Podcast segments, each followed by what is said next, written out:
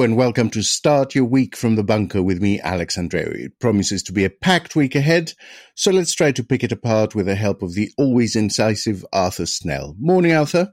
Morning, Alex. The Omicron variant of COVID 19 has remained and I suspect will continue to be the dominant story this coming week. The government has issued new travel restrictions. Can you update us? The latest appears to be the complete um, blockage of travellers from African countries, whilst not really uh, taking much effort to reduce travel from other parts of the world. And mm.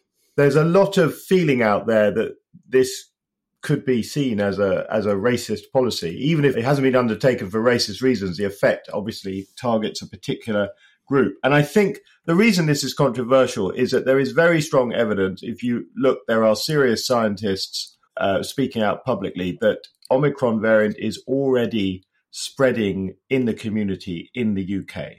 So stopping someone from Nigeria coming to this country doesn't actually have any impact in terms of the, the spread of the virus. And there's another strand of evidence that Omicron is coming from everywhere rather than just from indeed. And in fact, and in fact, it may not, you know, we're not calling it the South African variant, and that's good. But it may not have originated there. It most likely to, it just was first identified there in mm. Botswana, where you know they've got very good surveillance. I think particularly this point about community spread, if there are cases popping up in different parts of the country, I've seen a, a map which I think the Guardian plotted, basically all, all parts of the UK, Scotland, Northern Ireland, so on. Then what is the purpose of, of blocking people from Africa?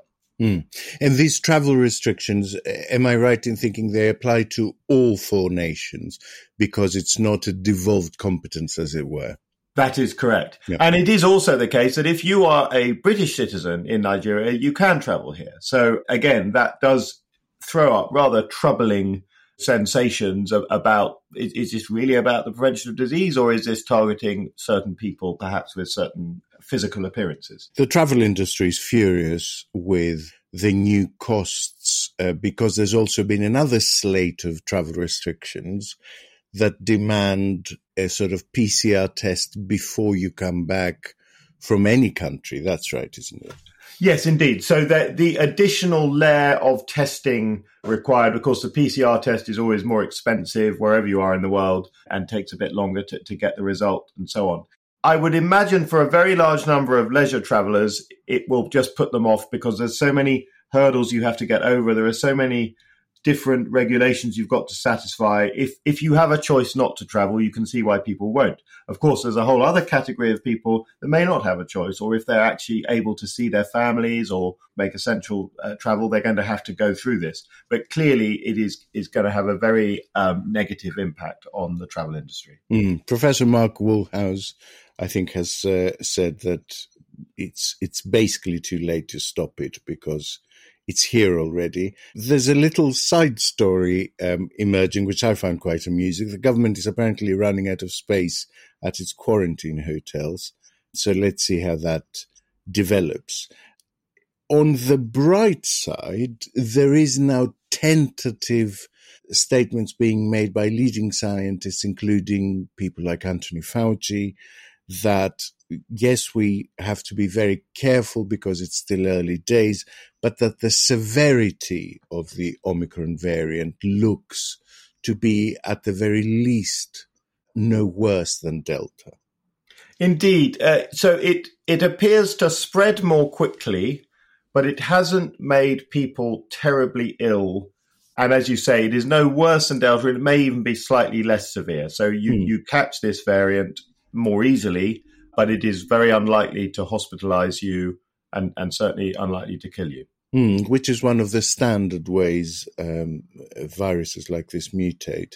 There's a story in the Telegraph about 300,000 housebound people not having had their booster jabs because apparently GPs refuse to do home visits. Is there anything to this, or is this part of the Telegraph's you know, GPs should be open 24 7 and do house visits because that's how I remember it from the 1820s. I would have thought it's it's more of that. I mean, I know, for example, in, in the case of a close relative of mine who's housebound, the GP wanted to do a home visit and, and then it wasn't possible because of a, um, you know, a, a COVID risk issue. This is part of a weird agenda, which, as you say, there's a belief that you're not really seeing the doctor if you're not driving to a traditional mm, country mm. practice in, in on a on a high street that you know is familiar from a Sunday night. Um, it's a weird telegraph yeah. preoccupation, isn't it? But I would say that what's so silly about this is that I know various uh, people in the medical profession. Of course, my wife's a doctor. I think COVID has had a transformational impact on things like updating the way that GPs are able to operate online consultations, all that sort of thing, which probably wouldn't have happened without COVID. And so instead of celebrating and embracing that, of course, we, we've got the usual suspects wishing that we could turn the clock back to the 1950s. Meanwhile, I don't know if you caught Professor Sarah Gilbert is making a few headlines by having made a, a given a lecture that mentioned preparedness about the next pandemic and saying the next pandemic may be a whole lot load worse and we really need to learn the lessons from this one. Yes, indeed. So, of course, Sarah Gilbert, famously uh, one of the brains behind the AstraZeneca Oxford virus program, she gave the prestigious Richard Dimbleby lecture and talked about the need, one, to profit from the, the, the scientific advances that were made against fighting viruses generally. And of course, that's again a, a positive thing that we should keep hold of that the the science of dealing with viruses, both in terms of vaccination but also wider treatments, has moved on leaps and bounds in the last two and a half years. But she did say, "Yeah, this is this is not going to be the last time that we that a virus hits us." And of course, there are reasons for that. You have highly mobile populations. We rely on trade all over the world. We we order things on Amazon that are still being made in a factory in China. of course, there are reasons why that might not be a good thing, but that's how we currently live. And so, yeah, her point is that the idea that this will be a once in a century event is not necessarily the case, and and we need to be we need to be thinking about what we've learned and how we can be ready for the next one. Yeah, we're moving into an age where there's, there's basically going to be no such thing as a, as an epidemic. They will all be pandemics. And it's worth remembering that uh, the government itself knew this because I think five years ago, their own risk register identified emerging viral disease, emerging pandemic disease as one of the big risks that the UK faces. Mm, and a recent report by the National Audit Office found that effectively everyone was too distracted with Brexit to follow up on that plan. So, yeah. meanwhile, the government is trying to take back control of at least the news cycle by launching what Downing Street is calling Crime Week, starting with Drugs Day today. Is this just the roster of this year's Christmas party?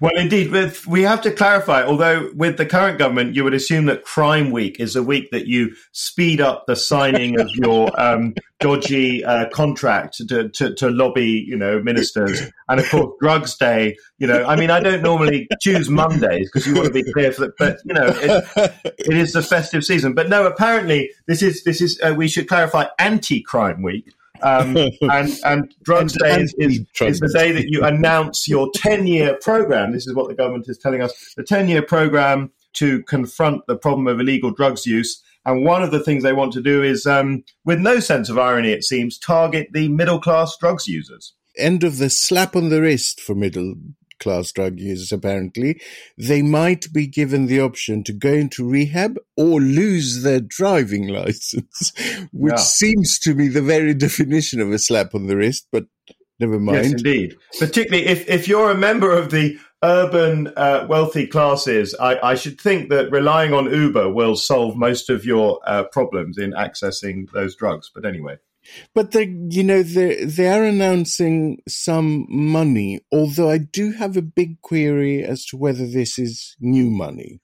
So, for instance, they've announced seven hundred and eighty million to battle drug addiction. That, from what I've seen of the announcement, does not seem like new money to me. It seems like health money they've already announced being sort of allocated. A recent investigation by um, Caroline Wheeler and Rosamund Urwin in, in the Sunday Times found cocaine traces in most commons toilets and Westminster estate. Is this a good week to be launching Drugs Week when it emerges that cocaine use is rife in Westminster Palace? Are they going to start taking each other's passports? How will this work? I'm reasonably confident that the, the, these laws won't inconvenience any members of the, the ruling party, or in fact, probably any members of parliament at all.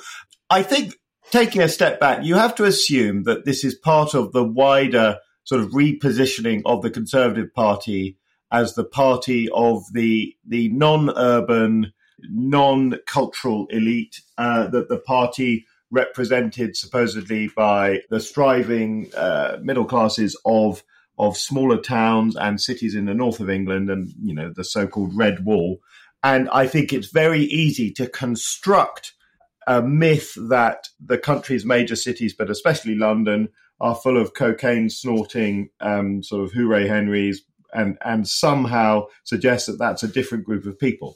Now, of course, the the problem with this argument is that if you talk about middle class drug use and talk about the Conservative Party, everybody can roll off a list of names that they would immediately um, seek to associate with those two activities, including possibly the Prime Minister himself. So it's it's an interesting uh, attempt to seize the agenda, but I think it comes with a certain level of risk.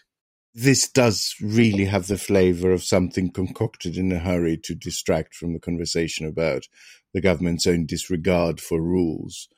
Raab was meant to end that by doing a round of interviews on Sunday, but he ended up perpetuating it by suggesting extraordinarily that the police is not there to investigate crimes that are a year old. What did you make of that? Well, it is pretty amazing, isn't it? Um, the, the realization the that Justice Secretary, the the statute of limitations is now only twelve months. So it seems to me, um, again, the, this of course, this is all about whether or not exactly a year ago the prime minister and a huge number of people in Number Ten, of course, broke the law by having a nice big party when various other people around the same time were fined thousands of pounds and, and were publicly shamed in police uh, videos and so on uh, uh during a, a, period of very intense uh, COVID lockdowns. Mm. So Dominic Raab, Justice Secretary, said that, and, you know, I quote, the police don't normally look back and investigate things that have taken place a year ago. which, which again, uh, one wonders whether we all remember that uh, Tom Cruise movie Minority Report, where crime is, is seen in the future. Oh, you and think he'll only investigate future crime? Well, I suppose maybe that's where he wants to um, to sort of emphasise, uh, you know, his his sort of allocation of, of justice resources.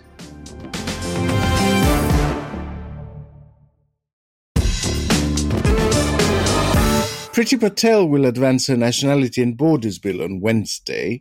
First chance for Yvette Cooper to have a crack at her. Will Patel be worried? I think she ought to be worried because although Yvette Cooper, I think sometimes people overdo the degree to which she could be the great hope of the Labour Party. She is undoubtedly an extremely effective performer in the Commons.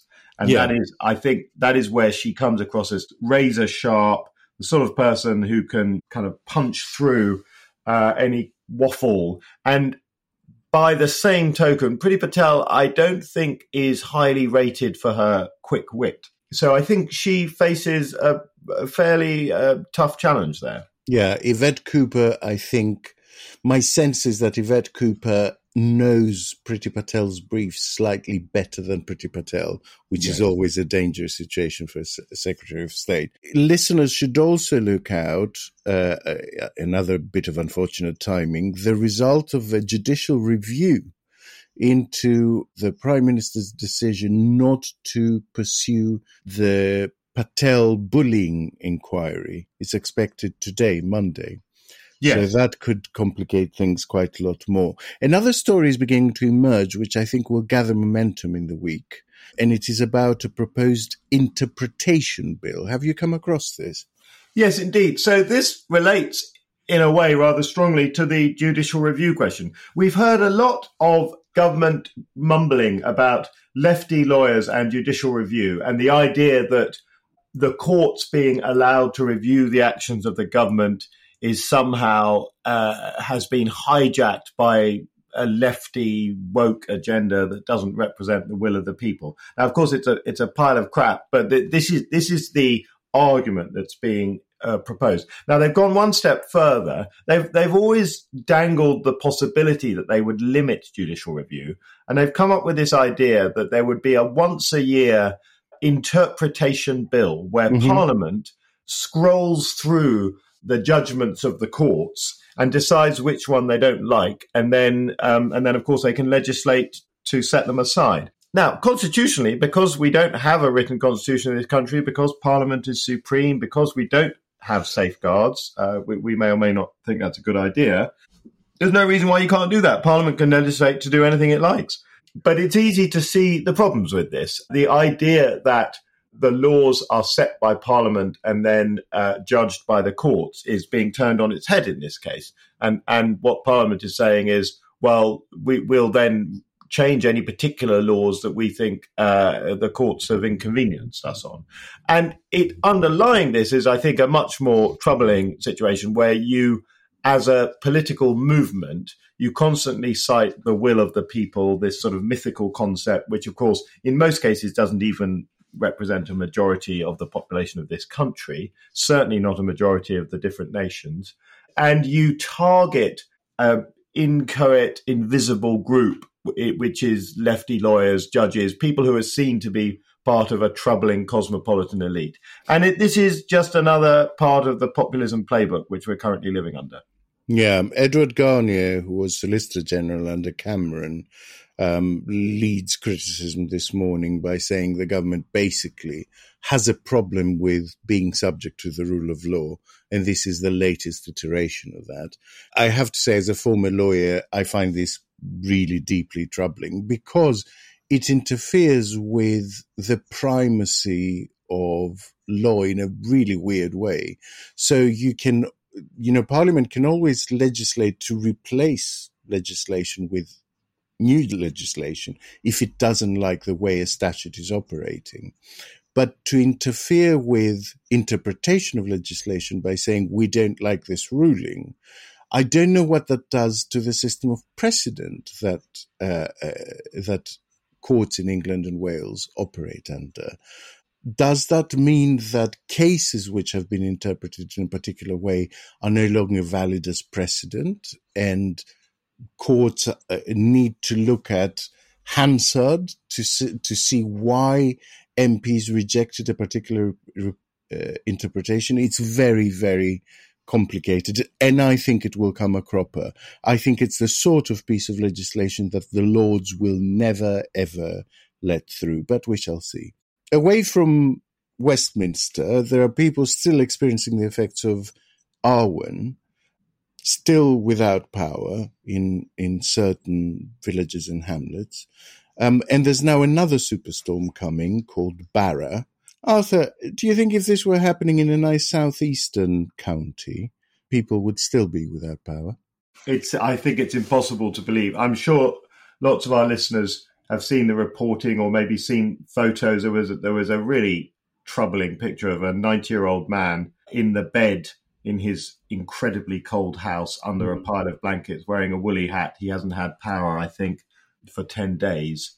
It's been around zero, uh, the temperature, for, for most of this time. Yeah, if this was happening in Surrey, it just wouldn't be happening. And, and ultimately, you can fix this by if there's an emergency, you get generators. You know, there are lots of ways that you, mm. you sort this thing out if you care about the people involved. But these people are in, in, in the wrong place. According to the Financial Times, Johnson has ordered a de escalation of tensions with France. What do you think brought about this conversion? What I imagine is that there's a realization that actually we are, of course, reliant on having a productive relationship with France. And actually, you know, all this myth about who holds all the cards. France hold a lot of cards. We could we could debate whether they hold more or less, but they certainly hold a strong hand.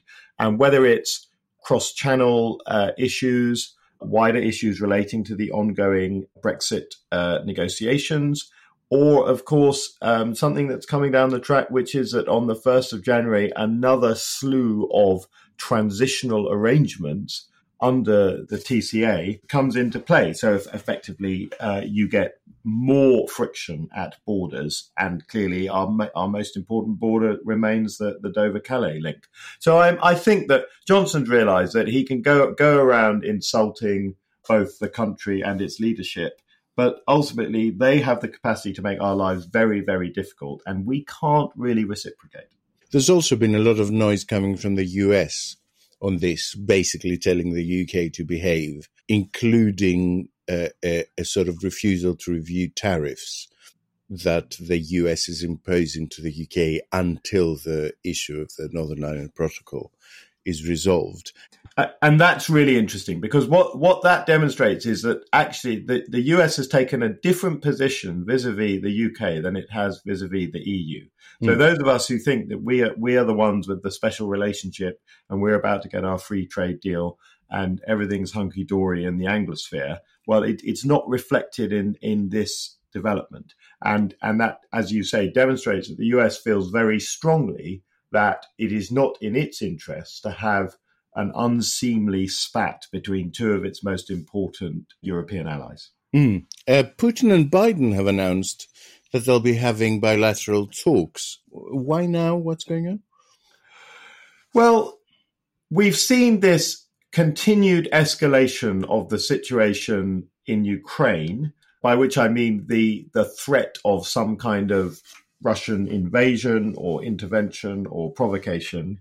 Running alongside that has been Biden's attempt to he can't reward Putin for bad behavior, but he needs to show Putin that there is an alternative option for him, that he can be inside the tent of the sort of global community, that he can be treated with the level of respect that he deserves, but he doesn't get to go around destabilizing countries, invading other countries, that sort of thing. I think what this is part of is Biden's attempt to sort of do, take the Biden approach, which is to be open and uh, uh, come across as as as sort of consultative and ready to work uh, with the Russians, but with a clear undertone, which is that if you do the thing that you threaten that you'll do, i.e., invade Ukraine, there will be serious consequences. Now, there's another part of this story, which is there is a sense developing that within the Russian system, it is Putin himself who is most obsessive about this Ukraine question. And quite a lot of his uh, senior people are really not at all comfortable with the direction this is going in. And ultimately, mm. is Russia going to be as stupid as actually trying to, you know, launch some kind of invasion? One last story I want to mention. Bizarre, completely bizarre, I find it, considering this country's former preoccupation with Chancellor Merkel and its obsession with how Macron is powerful in Europe, there's been near to zero coverage of the fact that, um, you know, coalition deal was struck last week, a traffic light coalition, as it's called, in Germany between the uh, Socialist Democrats, the uh, Liberals, and the Greens. And this week, Olaf Scholz is taking over as Germany's new chancellor and you would struggle to find any coverage of this coming. Should we be more interested? I think we ought to. He's arguably the second most important leader in the Western world after President Biden. Mm. It just, if you look at the size of the German economy and, and its influence within Europe and, and all the all, all, all the kind of reach that it gives gives that country, it is pretty weird. And it's odd in particular because I think, you know, Angela Merkel had become unusually for a German chancellor, had become a globally significant figure. A lot of people look to her as perhaps the sort of standard bearer of Western liberalism in, in a period when Western liberalism isn't having a particularly good run.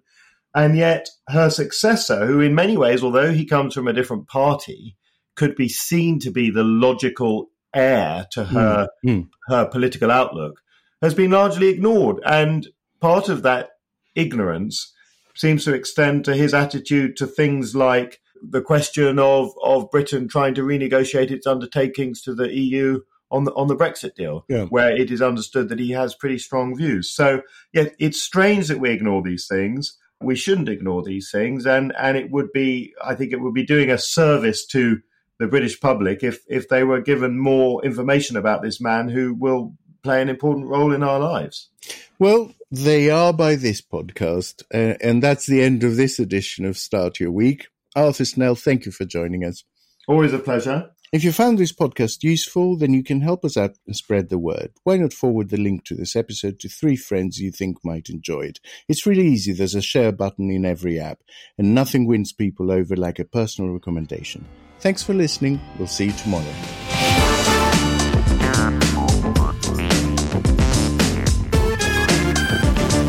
The Bunker Daily was presented by Alex Andreou. The producer was Andrew Harrison. The assistant producers were Jacob Archbold and Jelena Sofronijevic. And audio production was by me, Alex Rees. Theme tune by Kenny Dickinson. The Bunker is a Podmasters production.